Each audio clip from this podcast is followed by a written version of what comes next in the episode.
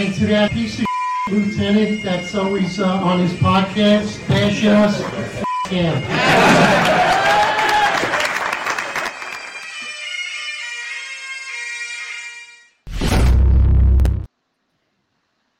Ladies and gentlemen, welcome New York's finest retired and unfiltered podcast. We got a great show for you here today. We have a good friend of mine, lifelong South Bronx resident, lifelong Democrat, community advocate. You often see her on social media blasting both sides of the island when it comes to politics, when it comes to common sense legislation.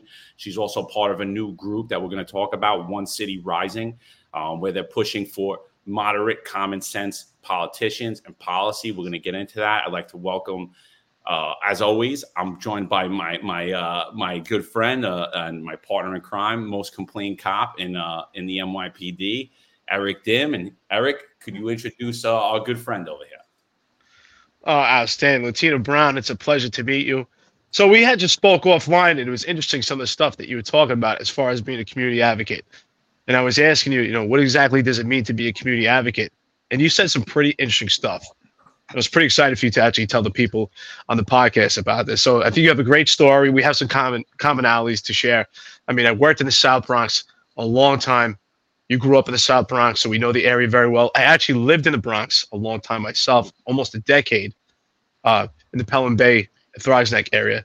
So, uh, Lattina, tell us a little bit about yourself. How you, you know how you grew up, where you grew up, and what made you become a community advocate? Because the way you explained advocate was really interesting, and the fact that you're really not being compensated monetarily for what you do. So, please explain to me how you got to this point. I'm excited to meet you. See you got a great smile, so let's do it. Good morning, everyone. Thank you so much for having me, John and Eric. It's an honor to be here with you guys. Um, so I am. I was born in Harlem. I come from a Caribbean background. Um, I worked in local government and New York City Council. So I worked in the finance division, and I also worked in the Office of General Counsel division at City Council. And then I went on and worked into NYPD Community Affairs Bureau for just a short period of time. Um, what prompted me to become a community advocate, it's I think it started about 15 years ago.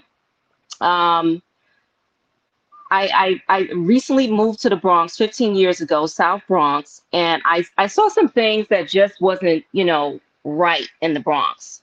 Homelessness, you know, housing issues, and basically politicians just you know not doing their jobs. So i think that's what kind of forced my hand to like decide to get into community advocacy. And i think there was like more of a lack of respect for our law enforcement for our veterans for our seniors. I think all of it just kind of like lumped up into one. And i just said you know what? Enough is enough already because we have to raise our families in these communities. You know we we don't want them exposed to this type of condition. So I started advocating on uh, on small issues like housing. Housing is a number one issue right now in the Bronx, in Harlem, in, in low income communities. And, you know, I started to take on this issue. And of course, you know, I'm to bump heads with politicians, and they don't like that because, uh, as you know, when it comes to housing, who do you have behind the scenes? The real estate developers that kind of like fund their campaign. So yes, it was an uphill battle. I've been doing uh, housing advocacy for over 10 years. So I just want to explain the difference between community advocate and activist. Community advocate is when you take on a role of advocating for policies that will help benefit the community as a whole. You are not paid to do this. You are volunteering your time to meet with stakeholders. You are the middleman for the community, the elected officials, nonprofits, businesses, whatever the case may be. You're fighting for a cause. You're fighting for policies to make things right. Activists, community activists, the people that you see rallying and doing all of these protests and being radical, they are paid from different groups to be radical, to be activists. So when I hear that word activist, I stray away from it because that is not who we are. That's not what I stand for. Advocates, you're advocating for policy to help make things right, to undo uh, the damage that was caused by politicians that's in office and other groups. So I, I just want to thank you guys for having me here on this platform to kind of explain what the difference is between the two. But I am a community advocate.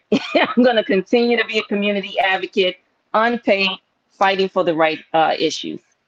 No, thank you for explaining that. I mean, I consider myself now after you say that, I consider myself also a community advocate, a common sense advocate, a police advocate, common sense policing, uh, common sense uh, legal reform. So I, I appreciate you uh, explaining that, and also explaining the difference between an activist and and basically confirming that they are paid. Because I mean, you see the same people on every different issue out there on the street, getting in cop faces, causing disrespecting problems, them, screaming, disrespecting not only the cops but the public, the workers, the tourists, anybody on the street. You know, um, really taking uh, our First Amendment protections and and protesting and and really turning them on their head, really pushing the law, uh, the law, and trying to blur the lines and and creating an unsafe environment. So I I, I, don't consider myself an, an activist either because I don't go out on the street and people say that oh i'm like i'm just not a protester. It's not really me. I will go i will show up at a rally once in a blue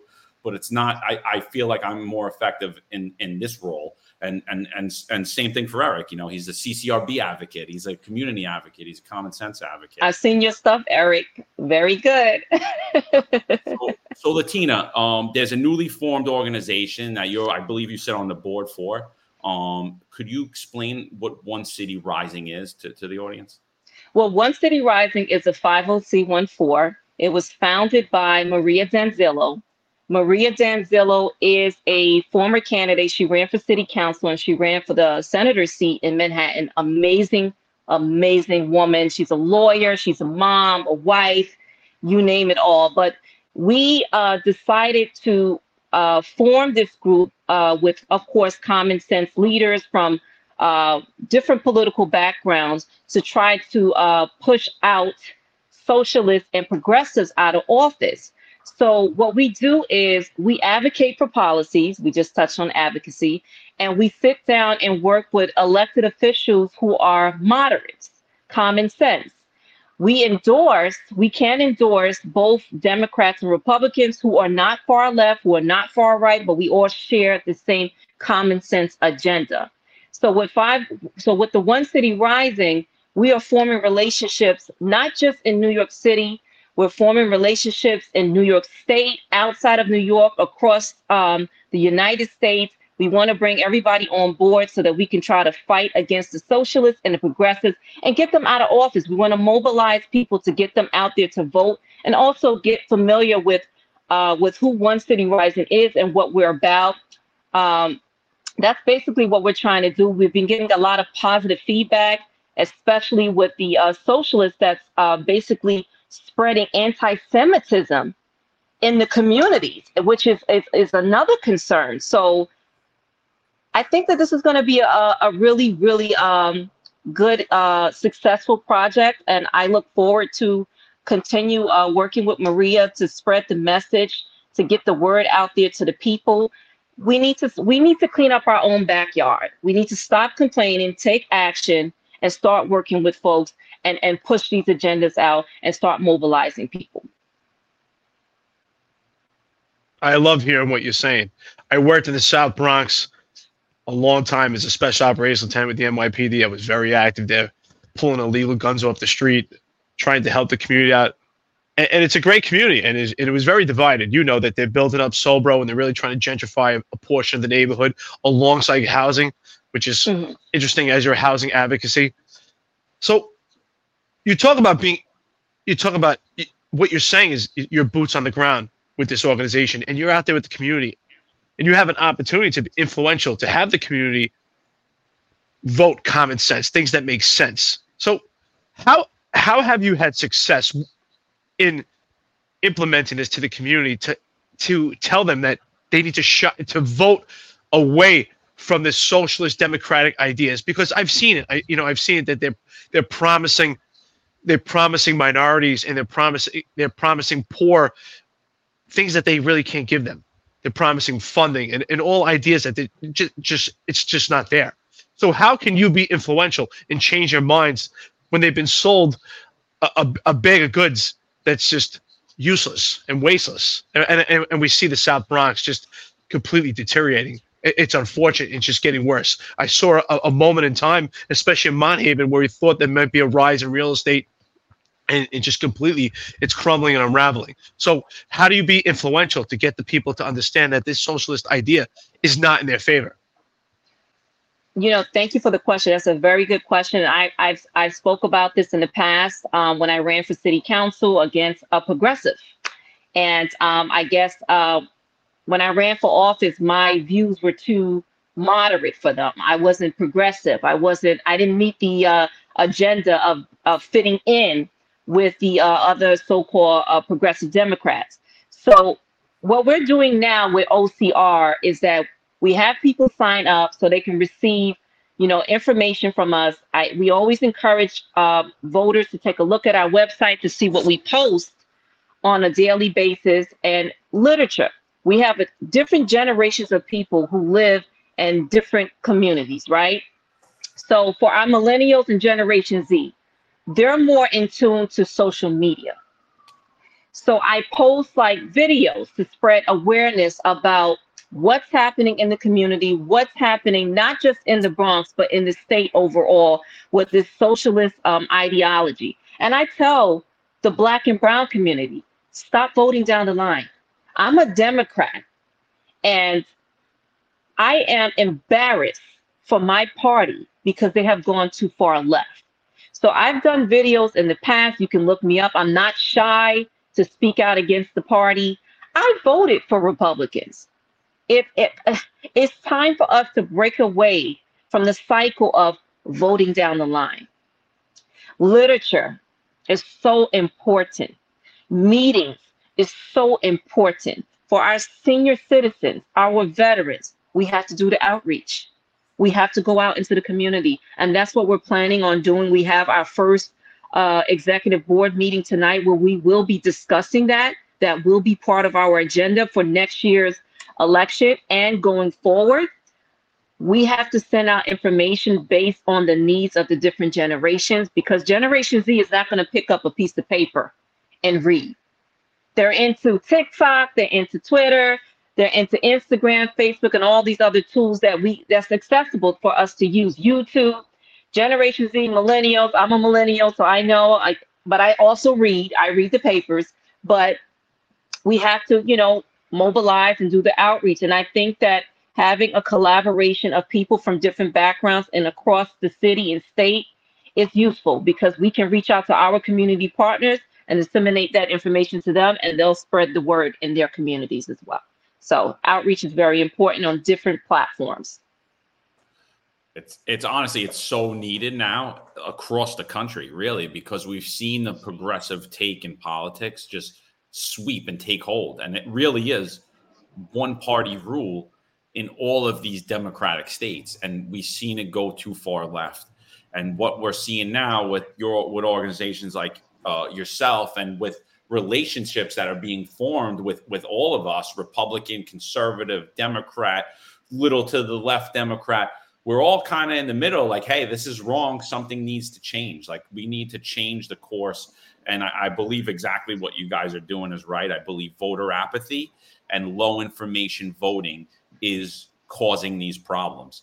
Uh, we're not out there with the communities. The communities don't understand the issues. They have very low information on the issues that they that they that they are uh, uh, that they are concerned with, regardless of the generation, and they're just getting the the far left progressives honestly they they control all of the money all of the big political donations all of the media you know? So it's so important for us to to get out there on social media and say hey look i'm a republican i'm a conservative i'm a democrat but this is what we believe as a community member not as a political hack not as a big corporation or not as big media so i mean i think i think that's huge um, i want to talk a little bit about there was there was a and, and what you're seeing not only through all these collaborations, mm-hmm. we're seeing something that very important happened in the South Bronx recently. We've seen a 64% Democratic registered voter district in New York City Council swing and vote for a Republican candidate Kristy Marmorato over Marjorie Velázquez. Um, could you could you could you talk a little? Could you walk us through that a little bit? Sure. Um, that race was uh, a very heavily contested race. I think the entire New York City was watching that race. Um, so that race, we were very skeptical about it. Um, I think that what hurt Marjorie is the fact that she sold her people out. She sold out the community for real estate developers. And I think that the Democrats were just tired of being taken for granted in that prospective district. District 13, that's the Throgs Neck area, you know, that's uh, City Island. You're you're familiar with that area. And we didn't have like at the time, I, I think during the primary, we didn't have like a, a, a strong enough candidate to take on Marjorie because she's backed by the political machines. And I know I I personally know Marjorie. You know, I I feel like when people get into office, they change, right? And she she broke her promises to the to the constituents. So Democrats, moderate Democrats and moderate Republicans and independents joining forces, I think it was a beautiful thing.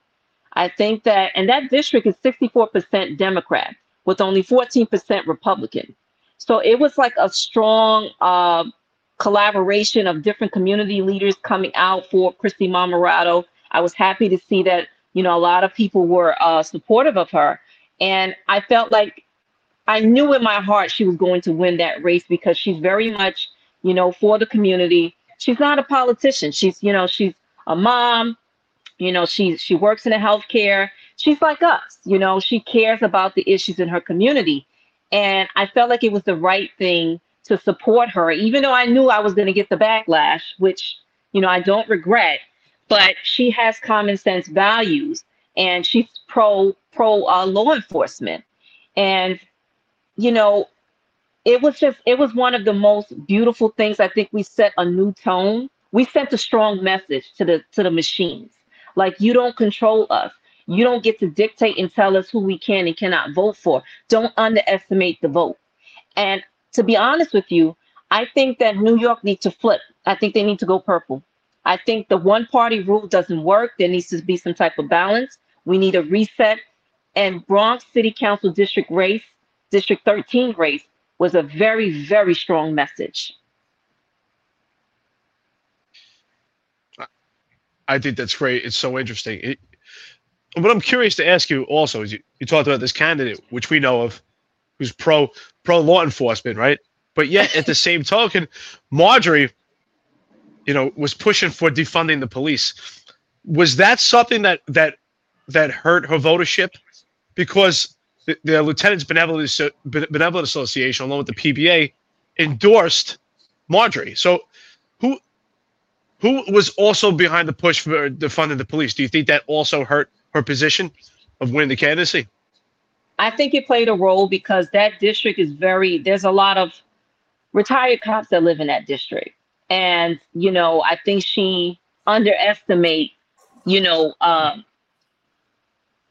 the the voters who are very much pro law enforcement she took them for granted and she sat on that progressive caucus i don't know if you remember in city council when uh, city council uh, members formed this progressive caucus to target law enforcement ocr we were out there holding a press conference i think it was earlier this year in march standing up for our law enforcement. We stood there with both Democrats, Republicans, and independents calling out this progressive caucus and demanding that they dismantle this progressive caucus.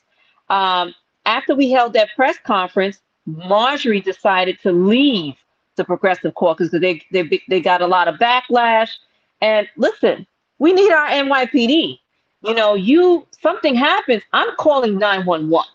Who's going to come out to you know, defend our senior citizens and our veterans and families, women and children. Our law enforcement, we need to have respect for them. And there's no such thing as abolishing NYPD. So she hurt herself in that area by promoting the abolishment of law enforcement. And I think it didn't sit well with her voters. And it, it affected her in her reelection. So, you know, uh, Kristy was the number one choice. I was very disappointed that the PBA did not uh, endorse Kristy. I did say something to them about that on social media. I think you see that on uh, my Twitter page, uh, John. But you know, I think they they got behind the wrong candidate. They they're following the the political machines, and we need to dismantle that. We need to stop that. I, I, I couldn't agree more. I mean, when I when I looked up both the candidates, you know, Marjorie did leave the Progressive Caucus, mm-hmm. but she never apologized, and she continued. I don't have a problem if a, if a candidate made a mistake. You supported defund yeah. police, but what I've seen from the progressives, even the ones like Justin Brannan that stepped outside of the Progressive Caucus, they just pretend like it never happened. And mm-hmm. now, because they voted on a, a, new budget for the city, they're saying, I voted to fund the police. No, you didn't. You voted no, you didn't. to fund your own paycheck because if you didn't pass that budget, you wouldn't get paid. The police are getting funded. You didn't vote to fund it. But Marjorie's platform was still she wanted to get rid of Rikers. Uh, she was in not she was in support of not changing bail reform at all. Um, she was she was still far left on a lot of different on a lot of different issues, mm-hmm. such as drag story hour, which I personally believe should not be getting funded through, mm-hmm. through city money and taxpayer money. If you want to take your children there, this is America, but I don't believe that politicians should be pushing this or the city should be paying for children to sit down with drag queens. I, I believe this is more of a performance base than an educational base. I believe that we're very open minded here, and I don't believe that there is there is an anti-gay uh, or anti-trans sentiment across New York City. We've always been a very accepting city, even from a young child. And the age in the '80s, we were very accepting of all different cultures and backgrounds.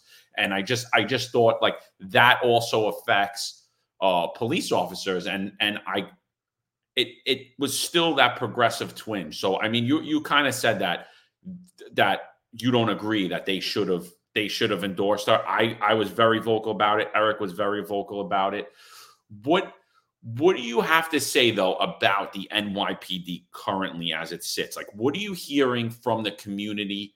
What does the community want in re- in relation to policing? And are we doing a good job? Could it be improved? You know like what what are your thoughts and like what are you hearing from the from the community as far as policing because public safety is the number one issue across New York City as it sits? That's a very good question, John. Thank you for asking me. Um, I've had, um, you know, uh, spoken with some of the community leaders and some of the constituents, and their biggest concern is um, lack of police officers in the subways. Um, you know that most of the crimes are happening in the subways, and people are afraid. Um, we would love to see more police presence in uh, the subways. However, you know, it sucks when you have our cops, you know, out here, you know, playing social services in the community. They're not social workers. We need our police to be out there in the community to protect our our our um, you know, constituents and not out here flipping burgers. I'm sorry. You know, we can use the extra manpower at the, the local precincts. That you know, some of these precincts are understaffed I get it. We have like an influx of uh, cops, police officers exiting the agency because guess what? They're not being respected. They're not being uh, supported. They're not being treated fairly. You know, would you want to work for an employer who's not backing you? No. Like, I feel like um, there needs to be more of uh, a positive uh, leadership um, in the executive level. Um, there's a lot of favoritism. You have good cops who are busting their behinds every day, serving the communities, working really hard, and they're being overlooked for promotions. They're being disrespected, not just by the community, but also behind the scenes. And that right there needs to, to stop. We need to change the leadership from behind the scenes, pull out these officers from um, the community affairs and assign them to these precincts because they are understaffed. And this is mostly um, in, the uh, low income communities, the communities with the high crimes. We're the ones who are being affected by this. So every time you pull out a cop and you're sending them downtown to work out of the executive office, that hurts us because that's less manpower for that precinct. So when something happens and we put in a call with with 911, how long do you think it's going to take for that cop to arrive if if that precinct is understaffed? It's it's really sad. We need to respect our law enforcement give them more support and and if PBA is listening to this, I have nothing against you, but you need to stand up for your your police officers. Back them. Have their backs. Lattina, you just said so much valuable information. There's so much to unpack here. I'd love to start with the last thing that you just said. Absolutely. It's unfortunate, but here we are, 2023, and it's my opinion, it's my position, and John agrees as well, that the unions are outdated and they're no longer useful in the manner that, that they should be. Honestly, it's come to the point where they're more like a modified fraternal organization. Even at this point, as a cop, you're probably better off getting support from the Hispanic Society, or if you're Jewish, from the Shomrim Society. You'll probably get better support than you would from getting the unions, or funding yourself which most likely is done is being done as we speak when cops are in situations that we call being jammed up or in a pickle that you end up hiring your own attorneys. The unions are powerless they're ballless and they've really proved to shown that and they're endorsing the wrong candidates. So at this point honestly it's become more of a fraternal organization. I'm on the phone constantly with cops lieutenants different rank and file on the job right now active and retired. And we discussed the unions and i asked them why are you even paying union dues anymore? Why are you paying a retirement? What do you get out of it? Like, honestly, I don't know. They get newsletters, new newsletters, and calendars and invites to luncheons. But other than that, the unions are very singular, and it, it just comes to pushing contracts. And there's a lot of information you said here. It's great. You spent some time with community affairs, and I've been a huge advocate, not an activist. I love what you said, a huge advocate for intrusive police work, not the community affairs side of policing, I myself, a special operations special operations lieutenant, was out there in the South Bronx. You didn't have to call 911. I was doing anti-crime police work in plain clothes. We were out there doing intrusive police work, finding the guns. You didn't even have to call 911. We knew who all the players were. But I became, along with other cops, a target by an overzealous civilian complaint review board. And you talk about support, and we do need support. And we need support, and we need the civilian complaint review board to stop with this biased move to, and this anti-rhetoric towards police officers so they could actually do intrusive police work. So what's your position and what's your stance on the civilian complaint review board? And what is your what is your ideology of what is a good cop? Because I myself, as the most complained cop doing intrusive police work, I've been targeted by the Civilian Complaint Review Board. For some, they might say, "Hey, you were you were an amazing cop. Look at your record; it shows." And for some, they'll say, "Well, you you have all the civilian complaints. You're not a good cop." So, what is your position on that? Uh, well, the CCRB, that's a whole different, that's a whole different beast. I know it's like, I feel like you need to take the politics out of CCRB. I think that there's too much politics involved. I think that city council is too much hands-on on CCRB. I think that it needs to be more of independent. It's not even though they claim to be independent, but they're not real they're not really independent because city council they have their hands in it.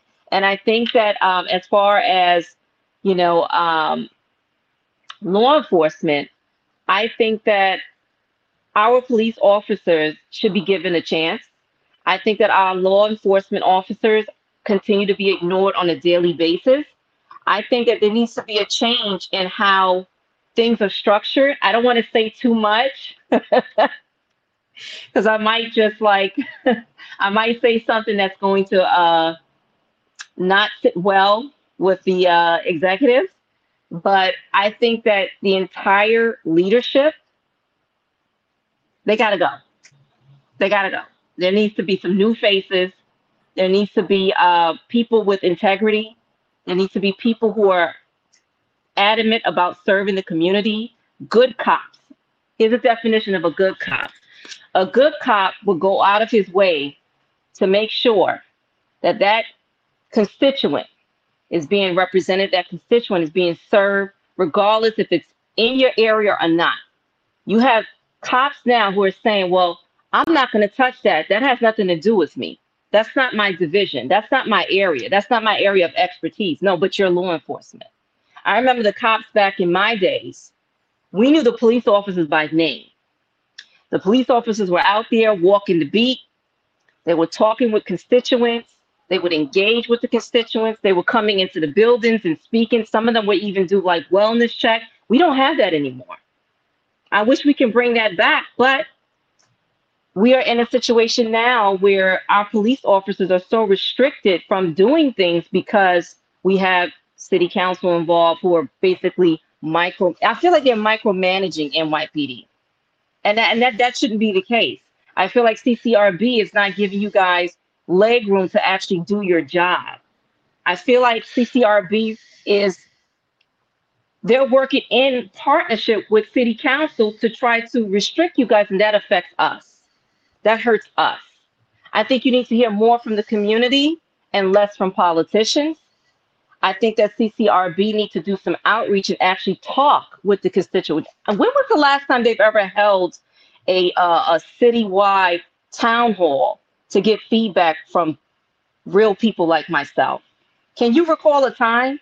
I don't think that's ever happened. Well, they do they do do community outreach, but I mean it's restricted. And you know, like me and me and Eric attend these meetings, and they, they have like a monthly meeting. Nobody really knows about it. We've been trying to spread awareness about it to like go out there and just advocate for common sense. Like Eric's the most complained cop. He has the most amount of CCRBs, but he's not he's doing his job. But he's not sitting here saying abolish the CCRB. He's saying that cops like myself like him, like that are out on the street, they deserve fair and proper investigations. Yeah. And the case that we've been making in this podcast and through their own testimony at these hearings, at city council hearings, is that they're just have become this government agency that is trying to prove their own existence and are reverse engineering their investigations. So what and and that's not and, and that's not helping anybody, right? Like we're just saying give cops due process give them a fair and proper investigation, and give them attainable goals and standards. Like, you know, I, I personally believe that everyone that sits on the CCRB uh, board, the, the entire upper echelon of the NYPD, the entirety of the mayor's office, they could not operate effectively and not get complaints as we sit today, as New York City sits today, as the policy that's been created in New York City sits today. So I think there's a lot of uh, it's a there's a lot of gray that we we we definitely need to delve into, and we'd love to speak offline with One City Rising about that as well, mm-hmm. because we believe in transparency with the public and common sense, and we don't want dirty cops, and we don't want our, our children or ourselves being brutalized by the police. We are the community right now, especially in retirement, right? we we are the community. We, we're not any different than anybody else. And um, so I, I think the, the common sense is what we're trying to get out there and, and, and advocate for. Um, and the same goes for, you know, and the same goes for New York City Mayor Eric Adams, right?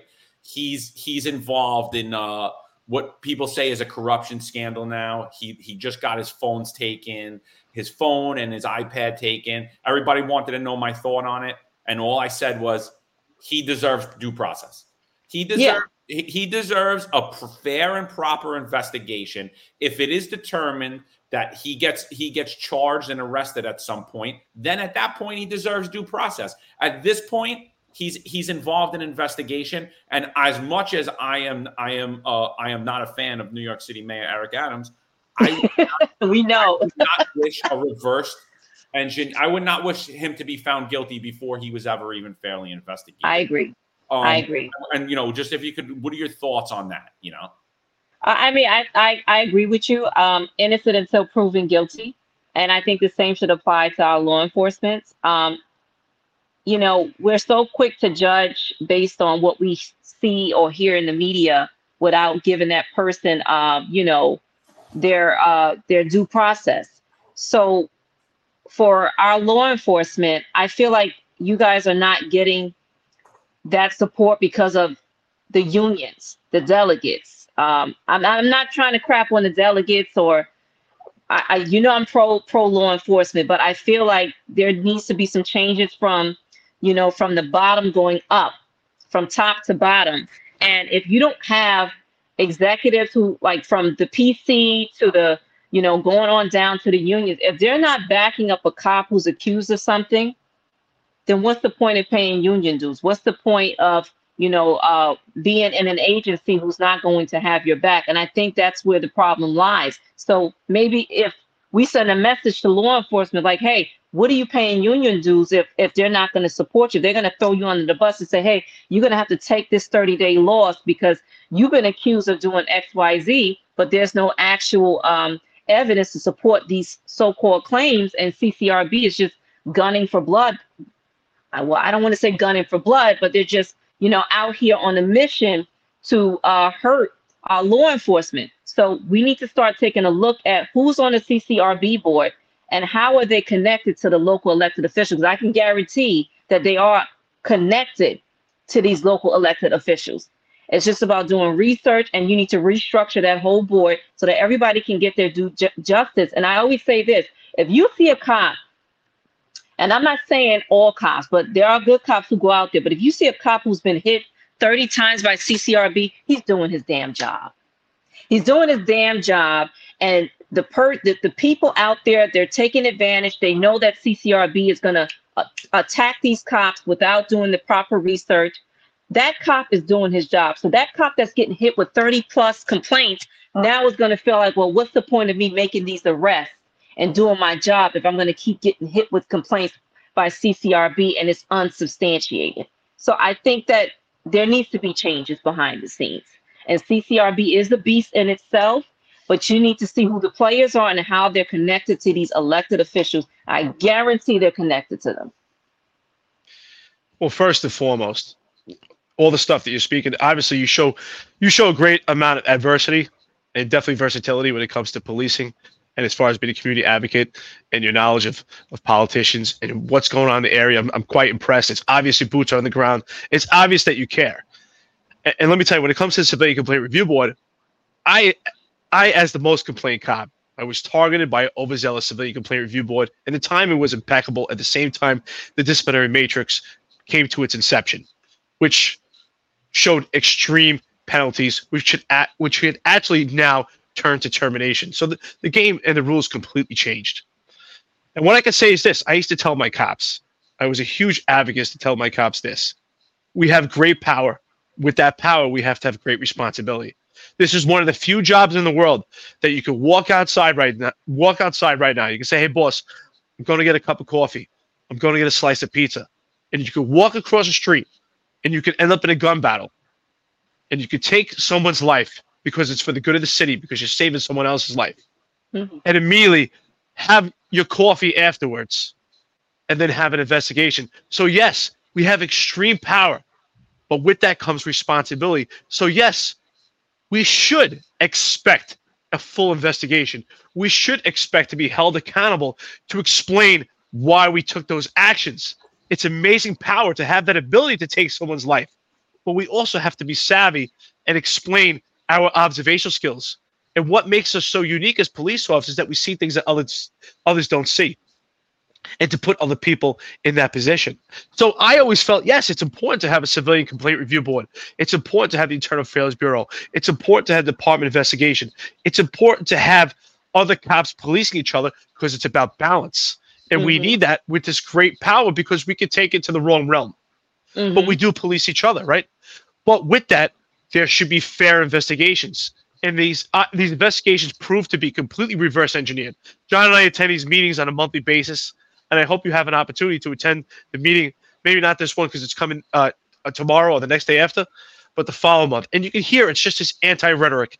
And John and I have witnessed Arva Rice herself, the acting chair of the Civilian Review Board, say they don't take into account what's going on with the police police department, the police officer, him or herself, or the environment, just the emotions based on the civilian complaint, the civilian themselves. And that's wrong. It should be about mending the situation. How do we look at the totality of circumstances? How do we look at the relationship between the community and the police department to make the public safe? So it's not about public safety. It is about abolishing the police. It's unfortunate. And the other thing I want to talk about that you mentioned is the micromanagement. And micromanagement, we know, and I can tell you from my experience, reading numerous leadership books and what I've learned in the Marine Corps.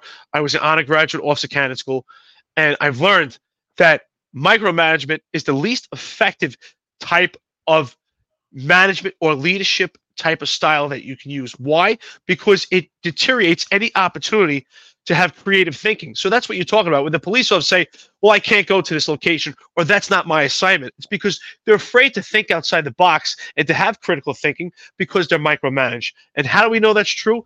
Right now, they just implemented a new system where, where they conduct roll call. Not only are you being supervised by your sergeant, your lieutenant, and potentially your commanding officer, but now you're going to be watched on camera while you're conducting roll call. So there's just too much oversight there's too much micromanagement, and the cops cannot think for themselves which would be the better of public safety.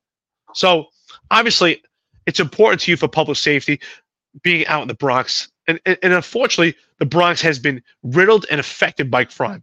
So, what do you tell your constituents and what do you tell the people in the street who to vote for and how it affects them when it comes to crime and, and, and their relationship with the police department? Well, you know, I tell people this. I I, I put out my videos.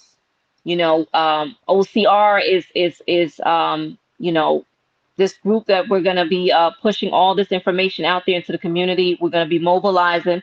We just have to do some door knocking and educate people. You know, I think it's so it's it's very important because I looked at the recent voter turnout for these elections. It was very low, low and disappointing um, in the Bronx. Uh, the Bronx is we're we're ranked as number 62. You know this, right? We're ranked as number 62 as being unhealthy, heavily uh, polluted, uh, dangerous. We're just we got to change that, and it's been this way for decades. And I'm like, why are we still stuck in this position? Why? Because we have elected officials with empty resumes in office and that needs to change. We need to start doing research on people who are running for office, not hand handpicked candidates who are getting elected and we know nothing about them. This is just a paycheck for them. This is about them pushing radical agendas for their donors and for the lobbyists and the people behind the scenes. It hurts all of us across the board, regardless if you're Democrat, Republican, Independent. We are all affected by radicalism and socialism. And we need to start mobilizing, door knocking, door knocking, take it old school if we have to, because the Bronx is just, we got to come out of this situation. And it's, I'm not liking what I'm seeing with the, with the crimes, the lack of funding. Where is our tax dollars going? We don't want to see repackaged welfare. It's an insult to the black and brown community. You tell us, hey, vote for us, and we're going to give you a bag of chicken and potatoes. And then we'll see you in four years or two years. But yet, that mom just recently had to bury their son or daughter because of gun violence, gang violence, assault, or they had to bury a loved one because of violence. You can't you can't bring back their loved ones all you're doing is selling them a dream and you're selling them you know lies dream and lies. So we need to start voting outside of democrat. I don't care if, if the person is independent but this person is bringing policies that make sense that's common sense. I'm going to vote for that person that's going to do right by the community. I don't care if you're black brown yellow green orange. I don't care what your ethnicity is. I don't care what your your sexual preferences are. I care about the policies that you're trying to implement in the community that will impact us in a positive way because we have a younger generation who are up and coming who need leaders that's going to represent them in a positive manner and not sell them lies and indoctrinate our children. Well said. I'm uh, I'm reading Edwin Raymond's book now. And amazing. So he he Edwin has a, a, progressive spin on things from what I take. Um, you know, I, I I always look at him as as as a polar opposite to myself, to Eric's ideology. Um, mm-hmm. but reading his book, there are things I disagree with, and then we'll we're gonna do a review on that soon on the show. But he says one thing in there, and it like it just it just like rang it like it just like rang in, in my soul. He said politicians create legislation based around public safety and policing, but their only knowledge of policing is what they see on TV. They have no idea the effects that this is actually going to have on public safety. They pass this legislation from what they believe a cop is based on what they've seen on a television show. And I was like, oh my God. I was like, he's so right. It's it's such a so true, you know. Um, and you know, there, there's just so much nonsense, and you talk about money and money being spent. Um, I myself am against the violence intervention program. I believe that it's a grift. I believe that it's a grift. I believe that it's sending money to friends and family. It's mm-hmm. shrouded in mystery. and it does zero to improve public safety, and, and it might even impede public safety from what I've been seeing. What are your thoughts on the violence intervention program? I think it's bullcrap. I think that the whole program is is a joke. Um, it's it's it's basically community leaders. Some of them are. I don't think they're vetted. To be honest with you, they don't have licenses, and they're they're unvetted. To my understanding, when I spoke with some of the community leaders, some of them are active gang mem- gang members working for these violence interrupter groups. I'm like, why are we funding them? Why not take that money and put put it to uh, um, to better use and fund um, our local precincts because they're going to need that money because they have the precinct council. Some of the I don't know if you're aware, the precinct council gets a separate funding to go out there and do community events. No, I wasn't aware. Are you? Yeah. So the precinct councils. That's how we have our precinct council meetings. They're the ones, the council president, um, organize events like holiday events, Thanksgiving events, you name it. Why are we not putting that money into their into their council so that, that it can bring balance to the local precincts? They have all of the they, they have an entire precinct council board. And they, and they and they need fund they're in dire need of fundings. They have to rely on outside fundings and fundings from these radical politicians who of course are going to try and control the precinct council because they're like, oh, if I give you five thousand dollars for your precinct council, you know, you have to do as I say.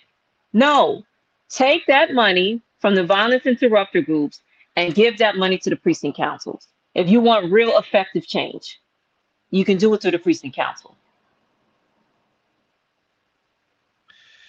I, I, like to shift gears here for a moment, and it's probably something that's going to make people uncomfortable. And I, I can tell, I can tell you're not going to be uncomfortable. You seem like, you know, you're pretty witty and you're pretty confident. But if we were the NYPD, which we're not the NYPD anymore, you know, according to Mayor Eric Adams, we would be celebrating that you're the first female black community advocate on New York's Finest Retired Unfiltered podcast.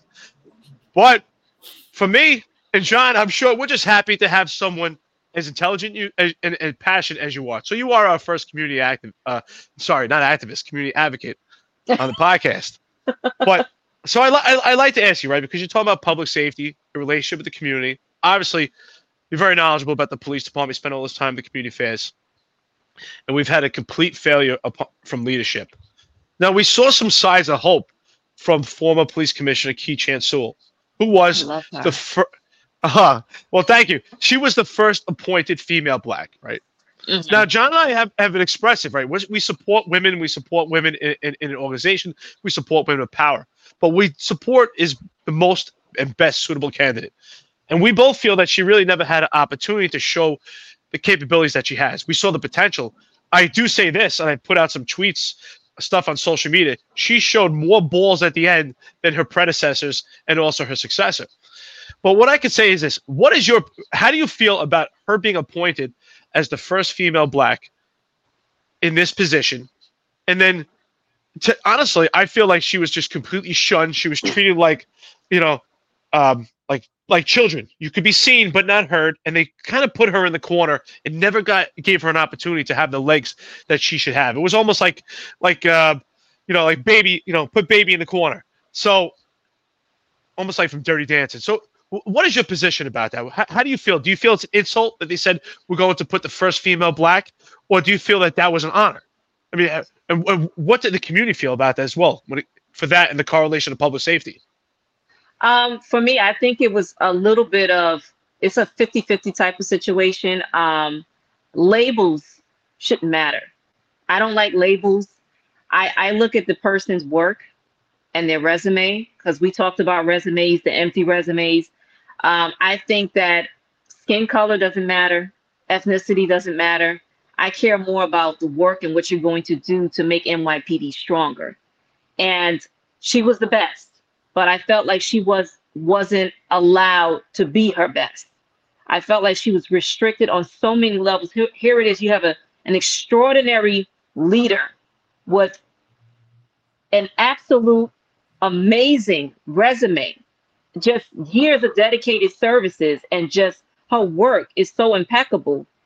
how dare you not allow this person to go out there and show what she's made of and and try to restructure you know NYPD to make it better I felt like she was just not given that opportunity because she was just put there as just a face. It's an insult. It, it was a slap in our face, not just the black community. The I think all all over because there were some cops who were upset when she left because she was a cop's cop. Let's be honest. She was a cop's cop.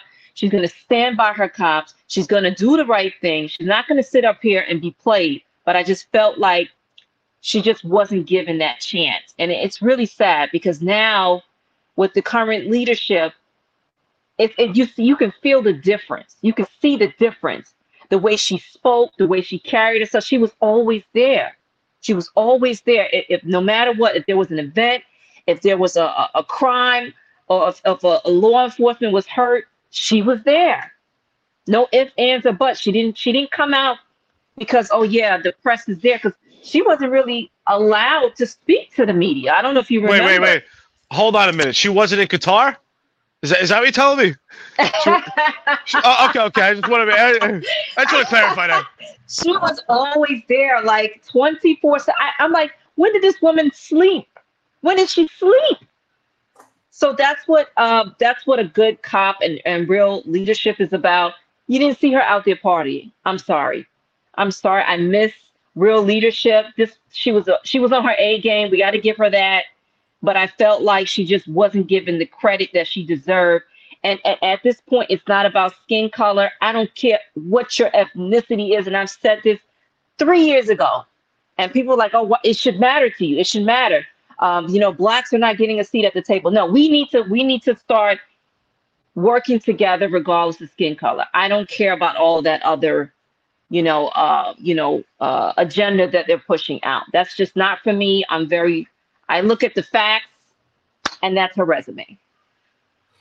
No, yeah, I think that I think it was a bigger slap in the face to women, honestly. Yeah.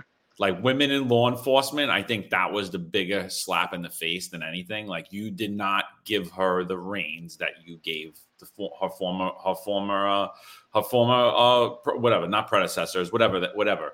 But you predecessor and successor. And successors. You did not give her the reign thank you. Um you she did not get the reign and i believe that was a slap in the face to women especially from a mayor that said it has to be a woman. Yeah. my police commissioner will be a woman but you gave her the title but none of the power. I mean yeah I, I personally think it was a slap in the face. There are some women that do hold power in his administration, but he what they you know it, it, it appeared that he was they weren't ready to give up the reins of the police department yet. That's that's not for women. Men have to control that. You know, that's how it appeared to me, and I was like, wow, this is it's this, competitive. It's comp- there's a lot of jealousy too. Yeah, keep so. that in mind because I've seen cops go through it. Good cops, and I'm like, why is there competition between the law enforcement and you guys work in the same division? You're supposed to be working together, not against each other. But there's it's a lot of competition behind the scenes.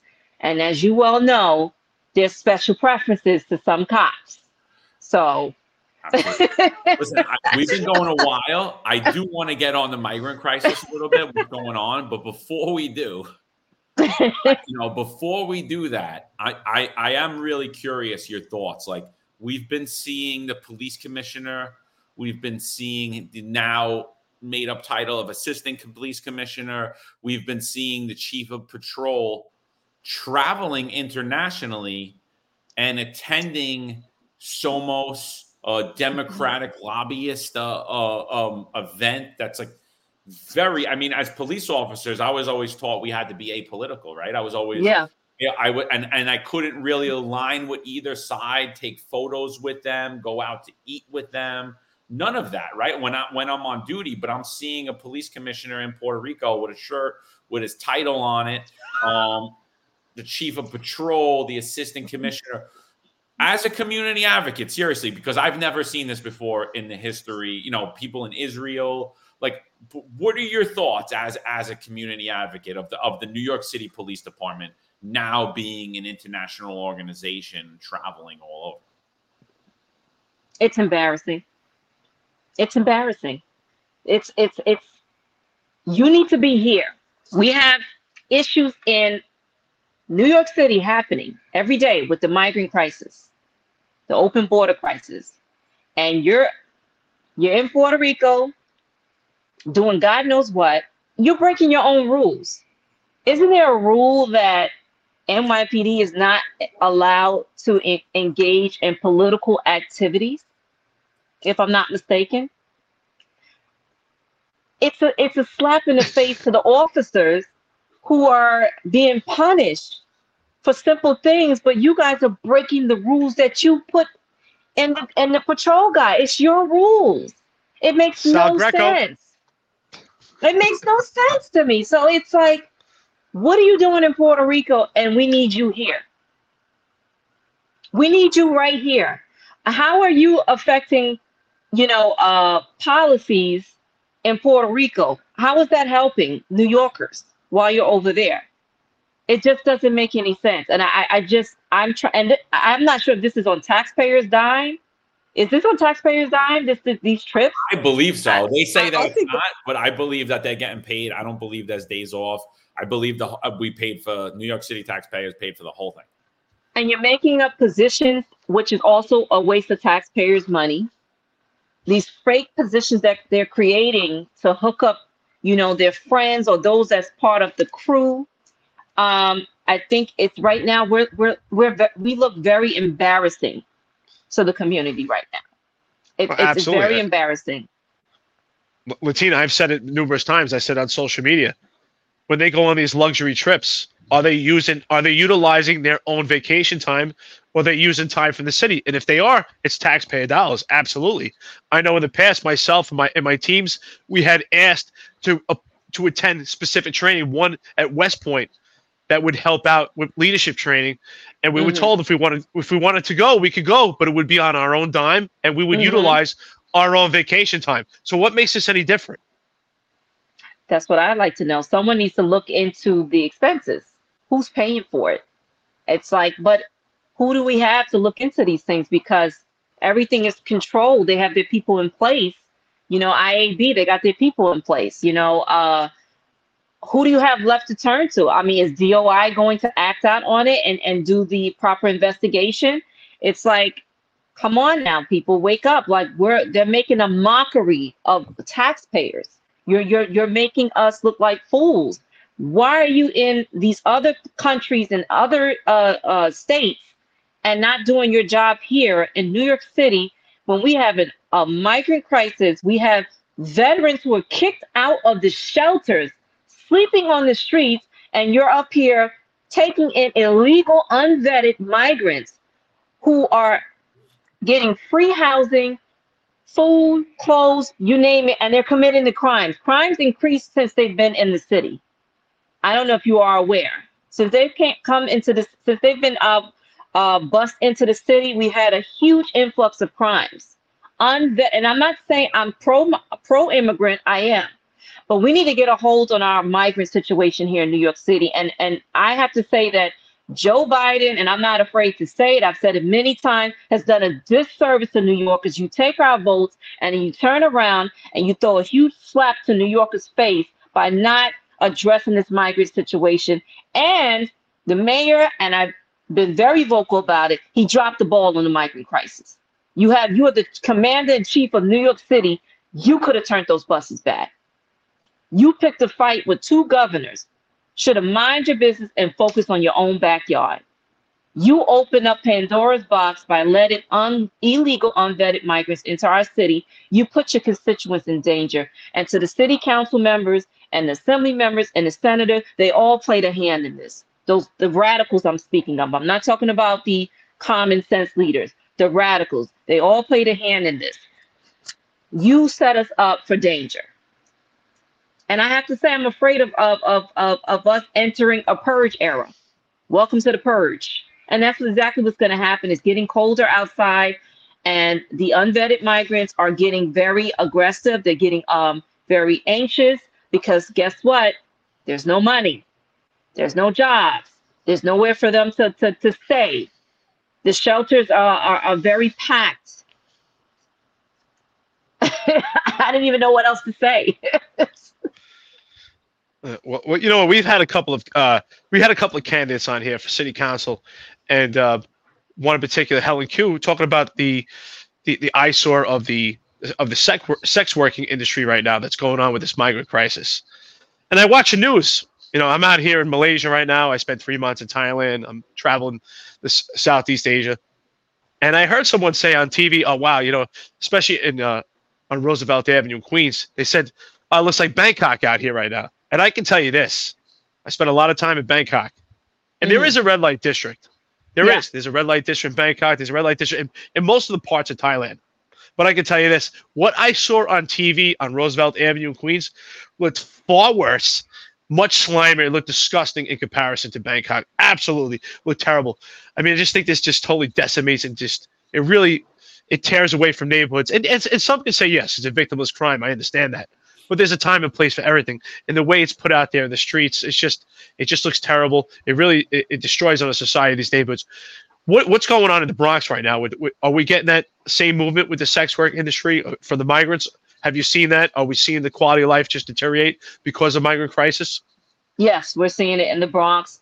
They're also getting bold and witty where they're going into uh, private buildings to prostitute now in the open. They're going into the the lobbies, the staircases, the hallways. Um, as a, I'm, I'm, I'm also a tenant leader. So we've been having these issues in the building, and I have reached out to uh, management and to law enforcement and to the mayor's office about, you know, tenants running a, a brothel, literally like a, a sex trafficking thing in their homes. They're getting very bold and smart about it. And they're so out in the open with it that they, they could care less and I'm like, well, this is impacting our quality of life. Why are you to management? And I've spoken with people from the mayor's office who who who tried to be helpful because they did reach out to a couple of people on my behalf, but management is just letting it all fall apart in you know high pack, high crime areas. They don't care. So we're seeing it, we're getting the full blunt of it. And you know, Longwood Avenue, Hunts Point, in that area, it used to be a red light district area. You know that, right? Mm-hmm. So with the influx of migrants coming in, you're bringing it all back right now. And we don't, we, we, we, we, can't afford to, to, to have that happening in our community, especially with the younger generation that's up and coming. We have schools in the area. We have, you know, now they're, the, the, the community is heavily saturated with methadone clinics. I think we have like 14 methadone clinics now. It's it's it's terrible. So you we're getting we're getting hit triple times, left and right, left and right. So we see it here. No, thanks for speaking about the migrant crisis too. I mean, I, I, I really, I really worry about that. You know, I was looking at the tent city that they pitched up in Floyd Bennett Field, and I was just the millions of dollars we wasted to put really in a makeshift area that floods, that the power grid consistently fails on, especially in the wintertime. And I have no idea how anyone thinks that somebody should live there you know? And, and like i'm not a, a you know my family's immigrants. They immigrated here from italy. Your, your family's mm-hmm. immigrants you know? Eric's family's yeah. immigrants. We you know we came we all came to this country for a better life and i don't fault anybody for wanting to come here for a better life. But i believe they were sold a, a, a false bill of, of goods too. I believe that our elected officials including eric adams when he went on his intel gathering trip was basically still told him, "Yeah, keep coming here. We have the money. We're going to do the right thing." You know, and he's still pushing open borders to this day. Um, I believe the it, it greatly affects not only quality of life, yeah, but public safety because, like you said, it will lead to crime, and more than even just the day to day crime, I'm mm-hmm. worried about the the terrorism. I really am. I'm yeah. worried about that. You know, the, the the tempers are flaring up across the world. Uh, no one feels the world more than New York City. You know, what are you seeing between these uh, pro-Israeli, pro-Palestinian, and even some pro, a lot of, unfortunately, pro-Hamas uh, um, gatherings that are happening every night in New York City? Like, what are your thoughts going on about all of this? Well, first, I want to say that I support both the Jewish and Muslim community. I've worked with them and I will continue to work with both groups. But what I think that's happening is uh, between um, these radical uh, groups that's coming out organizing these rallies. I think it's disgusting because you have politicians who are pushing anti-Semitism. This is what it is. It's not freedom of speech because these these rallies, these protests are getting very violent. They're targeting the Jewish community, and I think it's horrible. It's very deplorable. Um, I've seen pictures of politicians standing with these groups as they go out preaching some despicable, violent, uh, vulgar, demeaning things to the Jewish community. I don't think it's right. I don't think it's right. And now more than ever, the Jewish community, we have to stand with them. And I and I can say this: a huge chunk of the Muslim community are against these groups. They don't support that crap they're standing with the Jewish community as well because we all have to coexist. There's no oh, you know, we're the we're right, we're the better group. You you guys are wrong. And when I hear this this from the river to the sea, it's it's wrong. It's wrong. Like, do you know what you're talking about? Do you know what you're saying? And we see a lot of, you know, schools, you know, encouraging the children, the students to go out there and be radical, be you know violent and um, discriminating against the Jewish community. So it comes a time where now elected officials have to start waking up and realizing like these colleges and these nonprofits who are not supposed to be involved in politics, by the way, because they've been using a 501c3 to be political and radical, and they're not supposed to be doing that. We need to start hurting their pockets, strip them of their fundings, start calling out these groups, remove them. But I am concerned about the possibility of terrorism. I'm, a, I'm afraid that we are so open that we don't know who is who in the city, who we're standing next to. And these protests is is we got a clear understanding of what we're dealing with now. And and and it's very violent. So I'm I'm I'm terrified. I'm afraid for you know, the Jewish community. I'm afraid for myself. These people are not out here fighting, going on a crusade to fight for the Muslim community or for Palestine. I said, socialism, they're going to do it to us. They're going to target the blacks, the browns. I'm like, you better wake up. Wake up because this socialist ideology. Why do you think the migrants left their socialist countries to come here? Their countries collapsed under socialism. Did you know that? That's why they're here. You think they want to vote for socialist uh, politicians? Absolutely not. And that's what these politicians are banking on. Let's get them here. Let's get them access to local elections so they can vote for us again. No, because you're socialist. That's what caused their countries to collapse. You know, it's quite interesting. I've been accused of being a, a proud boy, uh, a white supremacist, you know, a, a racist, all these kind of things. And, and the irony to this, I'm actually Jewish. I had a bar mitzvah myself. And it's interesting to watch these these these so-called rallies. You ask me, it's an act of terror. It's just complete violence. The occupying of the Brooklyn Bridge, just the fact you're impeding traffic. Someone could need to go to Bell, Bellevue for trauma. That's an act of violence. It's an act of terror. You you, you could be uh, impeding on someone's life from getting mm-hmm. trauma at Bellevue. And, and, people really don't understand the history. Yeah. Is there fault? Is there fault on both sides occupying in Israel and Palestine? Absolutely. Mm-hmm. But Hamas will not stop until they just completely just destroy Israel. They'll never stop. If Israel decides to lay down, Hamas will never stop. They won't stop. You know, they want to. They'll never stop. And, and, it's funny. You see these. You see these these rallies out here. I see these these these these young kids. These these liberals, anti-police, but at the same token, they have these flag flags queers for Palestine. And and I say, wow, they really don't understand the history they because no idea. if you were ex- Exactly. If you were queer in Palestine, they would throw you off a building. They would kill you. So, what it leads me to believe, and John and I talk about this all the time, it this is just uh, it's like a cover band, and this mm-hmm. is a mm-hmm. cover band for B, for BLM. It's another version of BLM. I do think that New York, the entire country, is seeking out their next George Floyd.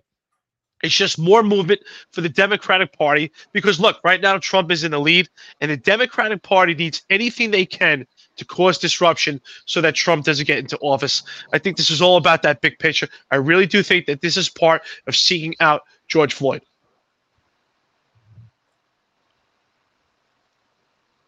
John, you got anything? Yeah. Oh, No, no, no. I thought I lost you. Sorry. Um, now, yeah, I just you know, and, and on the other end of it, I mean, I'm I'm disturbed as a former member of the NYPD from the reaction that I've seen from the NYPD at these protests. You know, Ed Caban cheered on and accepted without even a fight from New York City Council that we were going to change the way that we responded to protests, pop up protests, riots. And I see that very clearly in New York City when cops and Jewish people or people who they thought were Jewish, who looked Jewish. I don't know what, how you look Jewish, Mhm. um, but you look Jewish. They were spitting on people, kicking them, assaulting them, ripping down Mhm. American flags. I saw the NYPD, a very emasculated version of them, as they just sat there and basically let's give them time. And then I flipped to the same night in Staten Island where Mhm. there's an anti-immigration rally. Uh, not I don't even want to say anti-immigration. They're anti the migrant shelter in their community. Um, I do see a lot of, of of dumb things that happen. I seen a drunk man who was at this rally, um, acting like an idiot, but nothing where he should have been arrested for. He was talking smack to the cops, and he was arrested. Um, he was arrested and put through the system for jaywalking. I mean, so on on on one hand, I see in Staten Island there is zero tolerant policy. You're going to get Mhm. arrested for jaywalking and get Mhm. through the system and spend the night in jail. And then I flipped to Manhattan in this far left protest where we have members of BLM and Antifa who have been out there the last three years causing ruckus. And now all of a sudden they care about Palestine. They couldn't point out Palestine on a map. They couldn't tell you anything about the history of Palestine. They're, they're a complete anarchist in trying to upend our society and bring in Marxist, Marxist socialist uh, environment and they're Mhm. out there. They're ripping down flags. They're destroying property. They're kicking doors in Grand Central Station, breaking the windows. They're they're shutting down mass transit. They're impeding pedestrian traffic, and they're impeding uh, vehicular traffic. All of which are crimes that should be enforced with zero tolerance. But there is zero enforcement that I'm seeing. That's my opinion, Lattina. What do you what do you believe that that you're seeing? Do, do you agree with me or not? No, I agree with you 100%. I, I see exactly what you're saying because I've been out there on the ground and, you know, I spoke with some of the members of OCR and I'm like, what do you want to do? Do you want to organize something to stand with the Jewish community? And they're like, no, let's sit this out because it's getting violent. It's, it's, this is not about freedom of speech. This is about, you know, them being uh, radical and it, it's, it's, New Yorkers need to wake up and see that this is what's going to happen in the in the future. We should be very much afraid. And if it was up to me, you stomping on the American flag, you left your country to come here, right? You come to our country, into our city, you disrespect our values and who we are and what we stand for in this country as a whole. You should be deported. Because if you don't respect our values and what we stand for, why are you here? You came here, some of them came here illegally. You need to be deported. It's getting very dangerous. And and and you know, I don't know what to expect in the future. I think there, there something is going to happen in 2024. I can't quite put my fingers on it, but all those activists you see coming out there, they, they, they're getting paid. These are George Soros funded groups. They're getting paid every time. This is like a paycheck for them. And I think they're going to host another rally this Friday in the city. It's a Lattina, alarming. Jo- John, excuse me.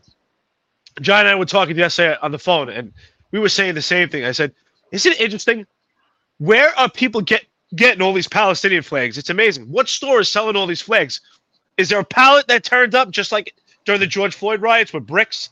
Is there a pallet showing up with right with Palestinian flags? Because it's amazing. Everyone has a Palestinian shirt.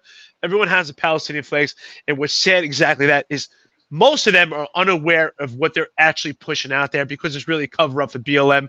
It's about George Floyd. Ultimately, it's about the DSA and it's about Trump not getting in office. This whole thing is orchestrated.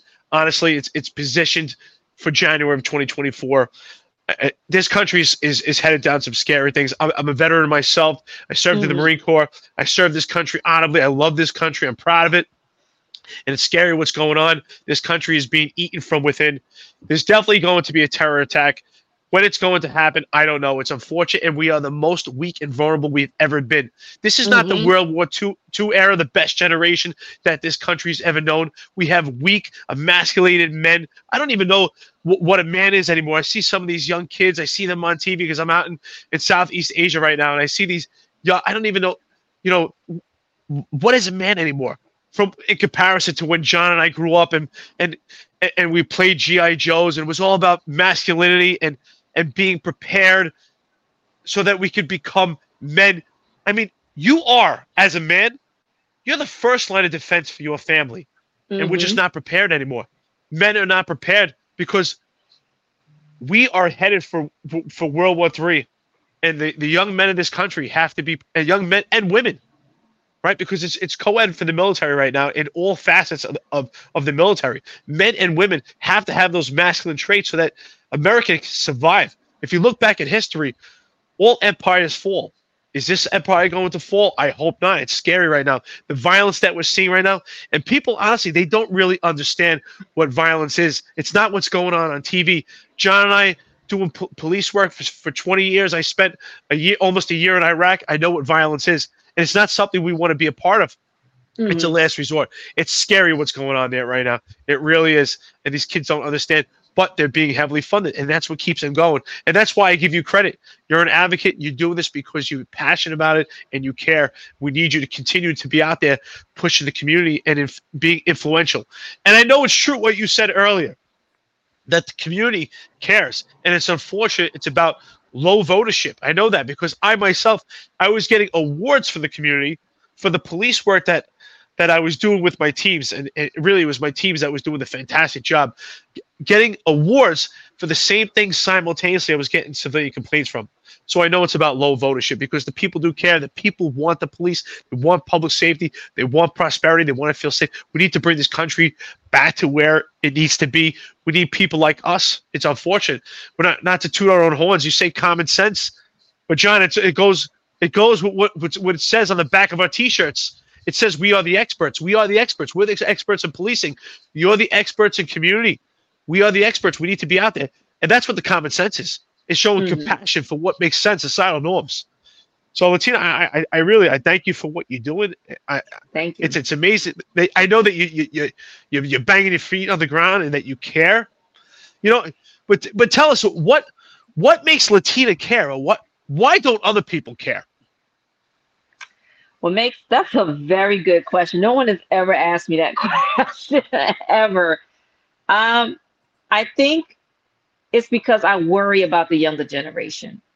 I have I'm a mom, I have a teenager, and I worry about her future. I worry about what's going to happen to children her age, and I think that um, we are doing a disservice by not fixing the issues in our community.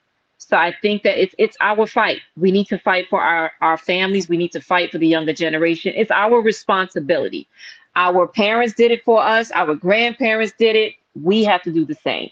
So I feel like for me, I, I'm I'm like mom to the younger generation, and it's our responsibility to make it right. Guide them, educate them, teach them the right way. So this is personal for me. It's very personal because I have my kid. And even if I didn't have a child, if I wasn't a mother, I come from a very large family. I, I'm one of 22 kids. Okay. So I have siblings and I worry about them. I want to make sure that they're okay. God forbid if something happens to me, I want to make sure that they're safe, they're thriving, and they're in a, a in a peaceful environment. So yes, it falls on us. We as a collective have to make it right. No, listen, I love it. I love it. I, I, you know, I, I appreciate you coming on. I'm sorry I fumbled the opening, but I'm, you know, no, okay. I, I, you know, I, uh, I really, uh, I just, I just think that this is exactly what we're doing now. Common sense, have discussions, not afraid to disagree, just put our thoughts out, whether we agree, whether we don't. I mean, you know, we, we keep having people on that, you know, you, you people from the outside would sit and say, oh, they wouldn't agree on one thing. And mm-hmm. we sit down and yet we agree on everything. So I, I, you know, I think that what, what people don't see is that actually reaching out and talking mm-hmm. br- creates a bridge as opposed to listening to a news station as your religion. I'm mm-hmm. Fox News and whatever they told me is the truth, but I'm CNN and whatever they told me is the truth. I mean, that's not the way we're people, exactly what we're doing here.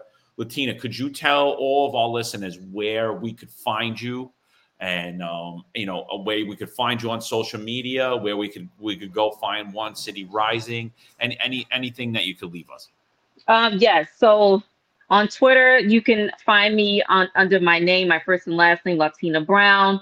Facebook is a little bit interesting. Um, if you can find me, um, it's you could just type in my name, uh, Lattina, uh, with the D at the end, because unfortunately, Facebook doesn't think that Lattina is a real person. yeah, I can't get on either. I have to use Johnny Mac. Like, they won't let me all my they won't let me all my name, and I couldn't even do Johnny Mac with my real date of birth. Dude, like, they, and they ask for my ID, and they don't think I'm real. But I, going to handle that legally on a separate situation. But for Instagram, you can find me as Brown for the Bronx. TikTok is my first and last name, Lattina Brown. I also have a, a YouTube channel. But for One City Rising, you can find us on Twitter, which is One City Rising, one spelled out. O N E City C I T Y Rising R I S I N G on Twitter. You can follow us on Facebook, and we're going to be having a, a, YouTube channel as well coming out soon. So you know, we're just looking for um, a collaboration from people from all over. Doesn't matter if you live in Florida, Canada, wherever you live. We would love to have uh, you become a member and support us and let's work together to push out socialism and progressive ideologies. Let's get them out of office. You know, if we have to uh, rally together to to um, support a candidate that's running for president, because uh, to be honest with you, I don't care for Joe Biden. I really don't. Let's work together to to make it right. We we created this mess. Let's clean up our backyard. Outstanding, Lattina. It's been a, a pleasure to have you on here. I think some of the stuff you said is extremely impressive. I think your insight is extremely valuable. I mean, you're you're a real person. You're a real person in New York City. You're exactly what people want to see. They want to hear. I see a future for you legitimately in politics. I know that you're you're shying away from these politicians and you want what something you want something different.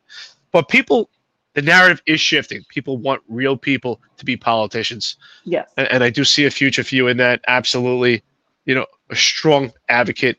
And, and I again, I'll never forget offline and also here on the podcast how you explain the difference between activist and advocate. I think that's great. I think you should continue that. That should be a slogan. You should be out there pushing that to the people and understand that you're not here to actively cause problems. You're an advocate. You're to support the people, support common sense to build these neighborhoods, bring them back to where they could be proud New Yorkers. New Yorkers are, are just leaving. If they're, yeah. they're running away, we need to bring them back. New York was a great place. I mean, John and I talk about it all the time.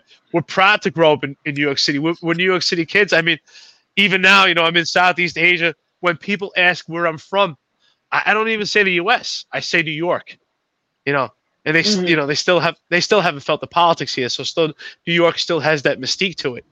But we need yeah. to bring that back, right? So, Lattina, again, mm-hmm. th- th- thank you for your versatility. I mean, there was an array of questions here, different subjects, and you really showed your, your versatility and uh, your insight. So thank you so much, John. It's always a pleasure. You know it. Uh, I think it's time to get a word from our sponsors. Tina, thank you so much. I hope you stay in touch. My pleasure. Thank you for having me. Tina, anything? Oh, absolutely. Miss anything? Anything you want to say before we go? No, but I, John, I, I think you should consider running for office. You'll make a good candidate. I don't know. I like making memes about politicians too much. You, know? you should think about it. I miss my memes. They, you know, they wouldn't get any. You know? but think about it. yeah, but but listen, uh, word from our sponsors. But before we go, please follow Lattina on social media. Go to One City Rising, sign up, like Lattina said, wherever you are in the country. Uh, I, it's definitely worth it to do it. We we need to come. We need to build a, a middle ground in this nation. So I'm, I actually am a member of One City Rising. I believe in that mission. We got to keep you. doing that. So, ladies and gentlemen, the great and powerful Lattina Brown. Thank you. Law enforcement professionals dedicate their lives to serving and protecting our community. But who's protecting their financial futures? That's where Laidlaw Blue comes in. Our wealth management platform is specifically designed for the law enforcement community. Laidlaw Blue is a division within Laidlaw Wealth Management run by retired New York City detective John McDermott. His status as a retired detective uniquely positions him to establish a deep connection between Laidlaw Blue and the law enforcement community. Our platform is easy to use and provides a range of financial services, including investment management, retirement planning, and insurance solutions. With Laidlaw Blue, you can secure your financial future and provide for your loved ones. Our team of experienced financial advisors understands the unique challenges and opportunities that law enforcement professionals face. We're here to help you navigate the complexities of financial planning and achieve your goals. Laidlaw Blue. Secure your financial future today. Book a meeting using the QR code displayed or call us directly on 888 901 Blue. That's 888 901 Blue.